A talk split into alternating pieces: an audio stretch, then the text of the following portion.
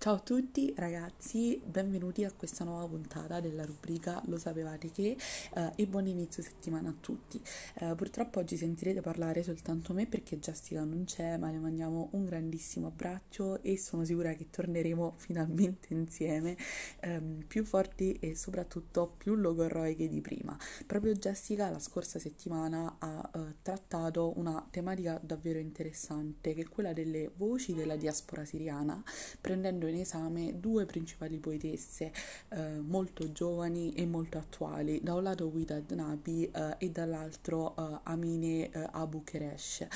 la tematica che affronteremo oggi insieme in realtà non si discosta moltissimo da quella della settimana scorsa ma analizza un altro genere letterario nella letteratura araba che è quello fantascientifico. Uh, in realtà una premessa necessaria uh, è che quando si parla di letteratura araba, a meno che uh, non, non, si stia parlando con uno, uno, studioso, uno, un orientalista o comunque un appassionato, um, ci sono molti stereotipi che bisogna decostruire. Ehm, ci sono stereotipi che richiamano profumi reali, palazzi, califfi e eh, e visir che sono considerati come i tratti vincenti dell'antica letteratura araba e per quanto riguarda la letteratura contemporanea all'occhio di, uh, di, una, di, un, di un, occidentale medio uh, questa uh, appare orientata in due principali direzioni. Da un lato quello della, del realismo e della denuncia e dall'altro quello del ripiegamento intimistico a tratti crepuscolare come nel caso di Adonis che è un poeta siriano che predilige proprio queste tematiche di evasione come ad esempio nel nella sua opera Cento poesie d'amore. In realtà la letteratura araba ha degli orizzonti ben più ampi e confini in espansione anche a livello geografico, perché tocca anche le eh, periferie più inimmaginabili che vanno oltre lo Yemen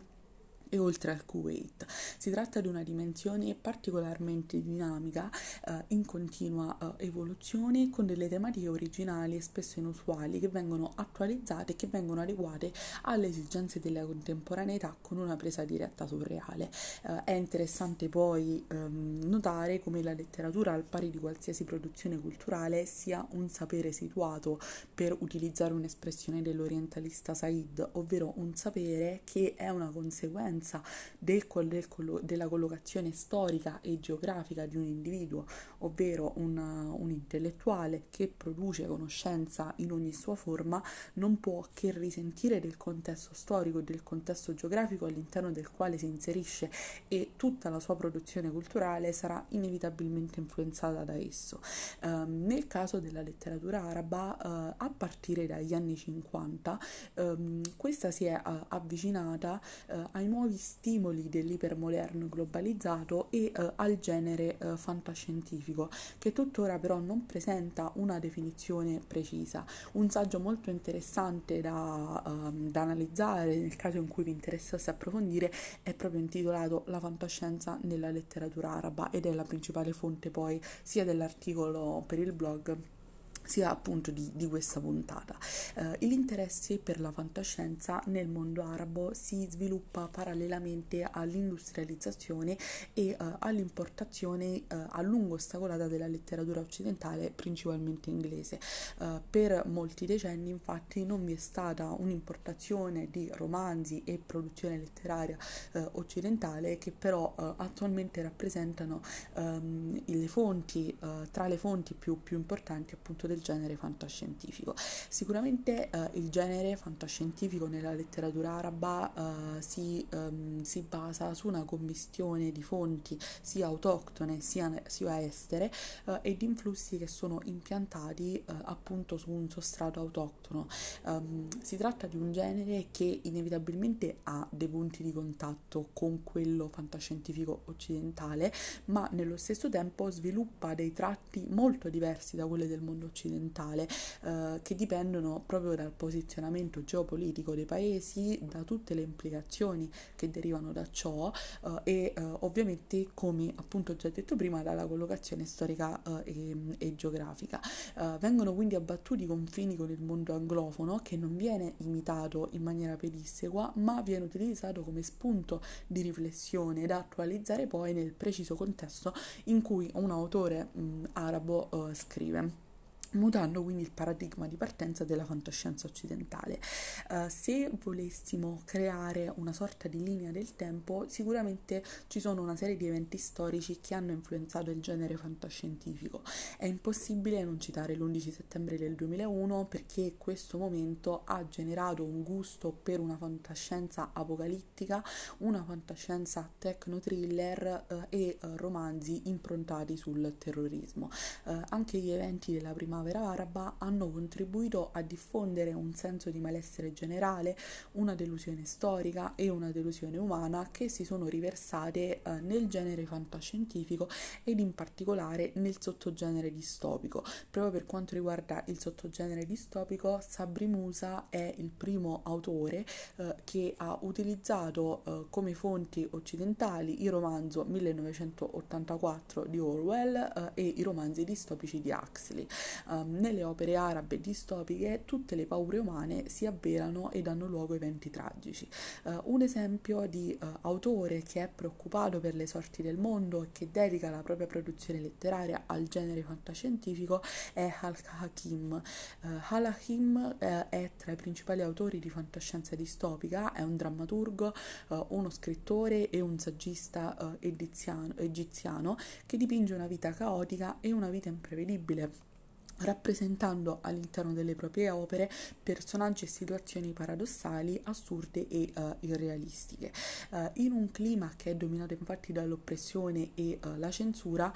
Halakim utilizza le, um, le, le strategie, gli espedienti e le caratteristiche della fantascienza per affrontare delle tematiche sociali scottanti e questioni politiche che altrimenti non avrebbe potuto discutere. La fantascienza quindi rappresenta non un genere di evasione, ma un mezzo per risvegliare il nazionalismo, per risvegliare l'unione del popolo egiziano e in un progetto più ampio risvegliare anche la coscienza collettiva in rapporto uh, all'industrializzazione e uh, alla tecnologia. Uh, un altro autore molto interessante da approfondire, ehm, sempre relativamente al genere fantascientifico, è Nihad Sharif. fu autore de, del, del l'opera Il vincitore del tempo, che è considerata una pietra miliare della letteratura araba, che parla del valore vitale della fantascienza, della sua funzione eh, pedagogica, della sua funzione didattica e del ruolo di straordinaria importanza che questo genere può eh, avere per eh, i giovani. Sharif ritiene che eh, la fantascienza sia la letteratura del futuro e che sia uno spazio di condivisione per le nuove generazioni. I temi centrali della sua produzione eh, letteraria sono quelli della macchina, dell'industrializzazione e eh, del progresso, connessi all'espansione in scala internazionale dell'impatto industriale della rabbia, che è appunto il, il suo paese di origine. Le scoperte matematiche, le scoperte fisiche e quelle tecnologiche, secondo Sharif, devono, devono necessariamente muovere muoversi dallo studio del comportamento umano in relazione alla macchina senza mai dimenticare la posizione eh, prioritaria che l'uomo deve avere alla macchina eh, rispetto alla macchina che invece deve essere in posizione subordinata. Eh, Sharif afferma infatti che la parola forgia coscienza eh, e la sua parola vuole dare la giusta importanza ai valori culturali e ai, lavori, ai, ai valori locali come se fosse un nuovo profeta e come se la letteratura fosse appunto un mezzo per la denuncia sociale sociale. Altre tematiche fondamentali del genere fantascientifico sono quelle dell'alienazione, della meccanizzazione dell'uomo e tematiche quali l'annighilimento. In particolare Halakim uh, utilizza racconti distopici con una scrittura che mira ad evitare nuovi errori e mira quindi uh, a non ricadere in quei corsi uh, e ricorsi storici. un suo racconto, ad esempio, è intitolato Nell'anno del milione e immagina un uomo che ha perso tutte le sue prerogative umane. Questa è una paura tipica della fantascienza nella letteratura araba, ovvero il timore che vi sia a causa dell'industrializzazione, a causa del progresso delle macchine, uh, una deumanizzazione. Uh, la riproduzione in questo racconto avviene in laboratorio, snaturando quindi tutta l'esperienza della stirpe umana e uh, anche la decapitazione, ad esempio, avviene tramite letteralmente un cambio di testa, cioè una disumanizzazione totale. Questo espediente di rappresentare la decapitazione come un cambio di testa tra un individuo ed un altro è utilizzato appunto come, mh, come denuncia per la pena di morte. Un'altra costante della fantascienza araba è l'ossessione per l'eliminazione fisica del male e per l'eliminazione di tutto ciò che può rappresentare un cattivo esempio. Per questo, mh, nella conclusione di diversi romanzi uh, si uh, ha un, um, una situazione simile. molti romanzi sono accomunati dal fatto che appunto sul finale vi sia un elemento distruttivo che riporta ad uno status iniziale e che elimina tutto ciò che l'uomo ha creato. L'uomo in particolare viene accusato di avere una sede di potere uh, esasperata che bisogna combattere con maggiore consapevolezza e soprattutto attraverso la conoscenza. Secondo Halakim, eh, infatti, la conoscenza è l'unico perdono che si possa raggiungere ed è importante capire la macchina per perdonare la macchina e capire l'uomo per perdonare l'uomo. Il dibattito però sulle sorti dell'umanità non si esaurisce nel discorso sulle macchine né sul discorso del progresso. D'altronde ehm, i paesi eh, arabi più sviluppati non possono guardare il futuro soltanto con paura e con scetticismo, anzi la fantascienza araba è quel genere letterario che più degli altri protende con forza in avanti e guarda il futuro con una grande speranza. La letteratura in questo senso è una profezia che vuole aspirare ad una realtà migliore migliore e soprattutto ad una realtà socialmente più giusta. Eh, il progresso è un'ancora di salvezza, eh, mira all'abolizione di tabù che sono radicati nella cultura religiosa eh, e una tematica centrale connessa a ciò è il ricongiungimento con l'altro. Questo altro, questo altro immaginato o immaginario eh, potrebbe eh, essere qualcuno di diverso da sé, qualcuno di migliore, qualcuno a cui eh, aspirare, il simbolo di una realtà appunto migliore e più giusta. Per questo motivo la figura dell'alieno è centrale nella fantascienza della letteratura araba e l'alieno viene visto come un essere superiore e maggiormente civilizzato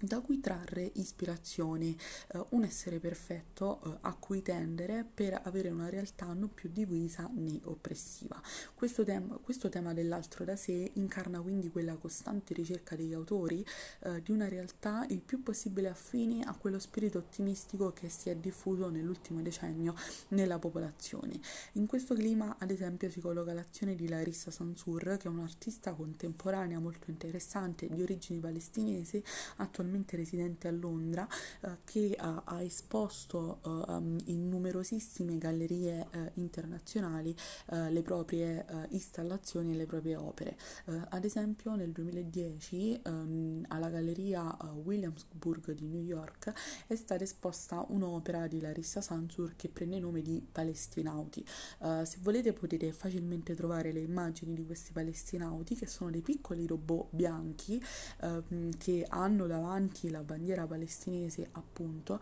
eh, e il cui obiettivo è quello di raccontare le nefandezze della storia e la disperata necessità per il popolo palestinese di trovare un nuovo mondo ed una terra che riesca a, ad assecondare tutte le proprie esigenze. L'obiettivo quindi di questa installazione è di conferire, è comunque di, um, il desiderio di conferire diritti uh, e potere al popolo palestinese. Uh, questo dimostra quindi come vi sia, uh, in, vi sia nella, nella, produzione fantascientifica e anche in queste installazioni che richiamano la presenza delle macchine e della tecnologia una sorta di istinto ad una realtà migliore e quindi sempre una funzione didattica e pedagogica. Il futuro il tema del futuro però eh, non viene trattato soltanto in questo senso, cioè come istinto ad una realtà più giusta, ma viene trattato anche nel topos del viaggio. Um, come sicuramente saprete, il topos del viaggio è uno dei più comuni anche nel mondo occidentale, basti pensare appunto alle opere di Jonathan Swift, che sono state proprio in particolare i viaggi di Gulliver mm, pre- pre- precursori del, della science fiction come fenomeno letterario di massa. Uh, parallelamente nel mondo arabo le mille e una notte sono state una pietra miliare per il filone fantascientifico e si sono poste come cardine monolitico del canone orientale. Si tratta di un'opera che è stata tramandata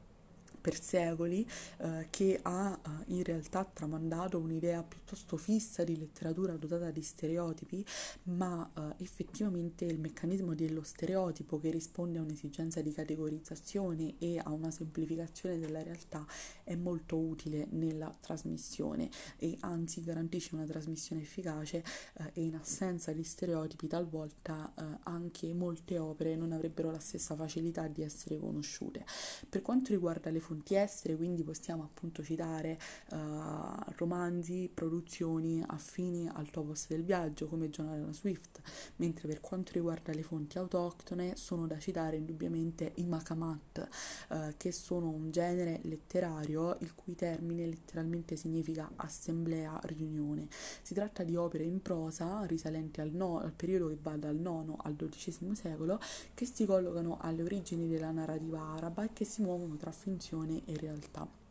Fondamentali sono anche i mirabilia, che sono un genere molto, che fu molto diffuso ehm, nella letteratura latina medievale, ehm, inserito all'interno della letteratura periegetica e della letteratura di viaggio, eh, che ebbero una grandissima diffusione soprattutto con il movimento culturale del XII secolo e con la produzione di manoscritti, eh, che permisero appunto ai mirabilia di avere una grande popolarità e di essere anche tradotti ed esportati nel mondo arabo nell'epoca del postcolonialismo uh, un tema cardine della fantascienza araba e quindi uh, il, il, tema del viaggio nel tempo. Si tratta sicuramente di uno dei temi che a livello mondiale è più utilizzato nel genere fantascientifico ed è infatti appunto il tema più vicino al mondo occidentale. Uh, nella, nella, fantascienza della letteratura araba si utilizzano infatti i stessi espedienti narrativi e quelle caratteristiche tipiche della letteratura occidentale. La principale differenza però è che mentre nella uh, nel mondo occidentale si ha una percezione lineare del tempo, uh, nel mondo arabo si ha una percezione ciclica fortemente scandita del tempo e di conseguenza il viaggio nel tempo viene percepito e uh, viene ehm, concepito in maniera totalmente diversa. Per quanto riguarda la percezione ciclica fortemente scandita del tempo, basti pensare alla preghiera islamica canonica da effettuare 5 volte al giorno in precisi momenti della giornata che sono segnati dal richiamo del muezzin dall'alto dei minareti e che scandiscono appunto la ciclicità uh, del, del, tempo. Uh, per questo motivo, mentre il viaggio nel tempo uh, in una percezione lineare um, può avere dei connotati positivi e, um, e, si affianca a tematiche quali l'ottenimento dell'elisir di lunga vita oppure ad esempio l'ibernazione, nel caso della fantascienza della letteratura letteratura araba eh, il viaggio nel tempo è solitamente condannato ed è quello che accade ad esempio nel, nell'opera L'uomo sbiadito eh, della scrittrice del Kuwait eh, Al-Ibrahim. Eh, ultimo tratto che accomuna tutti eh, i sottogeneri fantascientifici è eh, il sense of wonder. Si tratta della ricerca di stupore, della ricerca della meraviglia,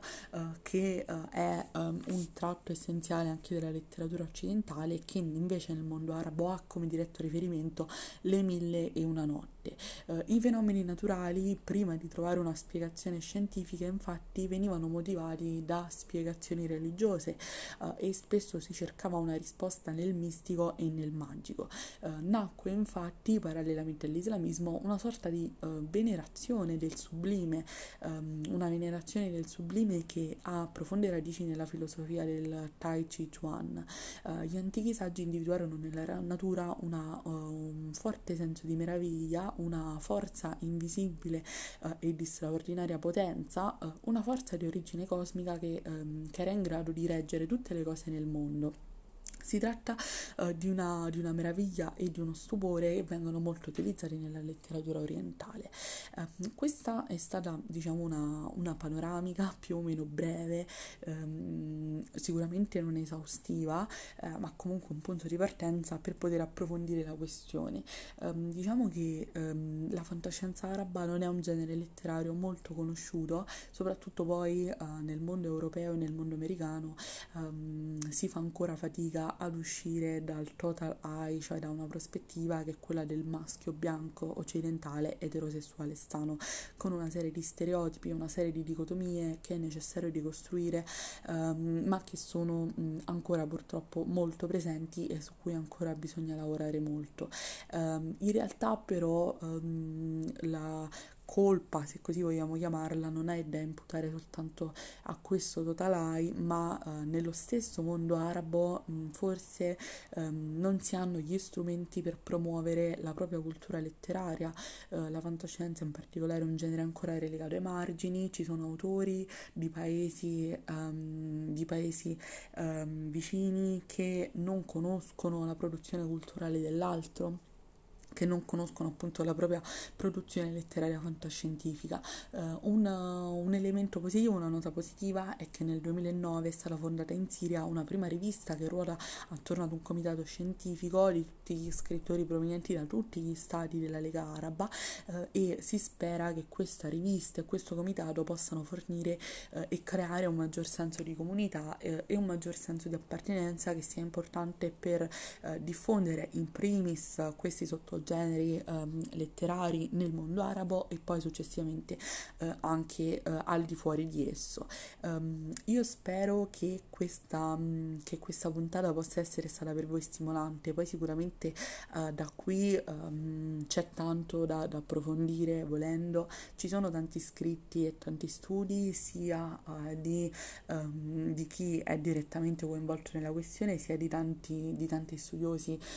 della, del mondo del mondo mondo occidentale di, e di tanti orientalisti. E vi rinnovo il mio augurio per una buona settimana e voglio salutare nuovamente Jessica e dirle che, che, fare le puntate da sola è un po' tragico, quindi uh, non vedo l'ora che torni e che, che possiamo tornare a farle insieme. E, um, e nulla, questa, su, questa, su, questa, nota un po' romantica e, um, ci salutiamo, spero che, che, vi sia interessata la questione uh, e ci vediamo alla prossima puntata di lunedì. Ciao a tutti!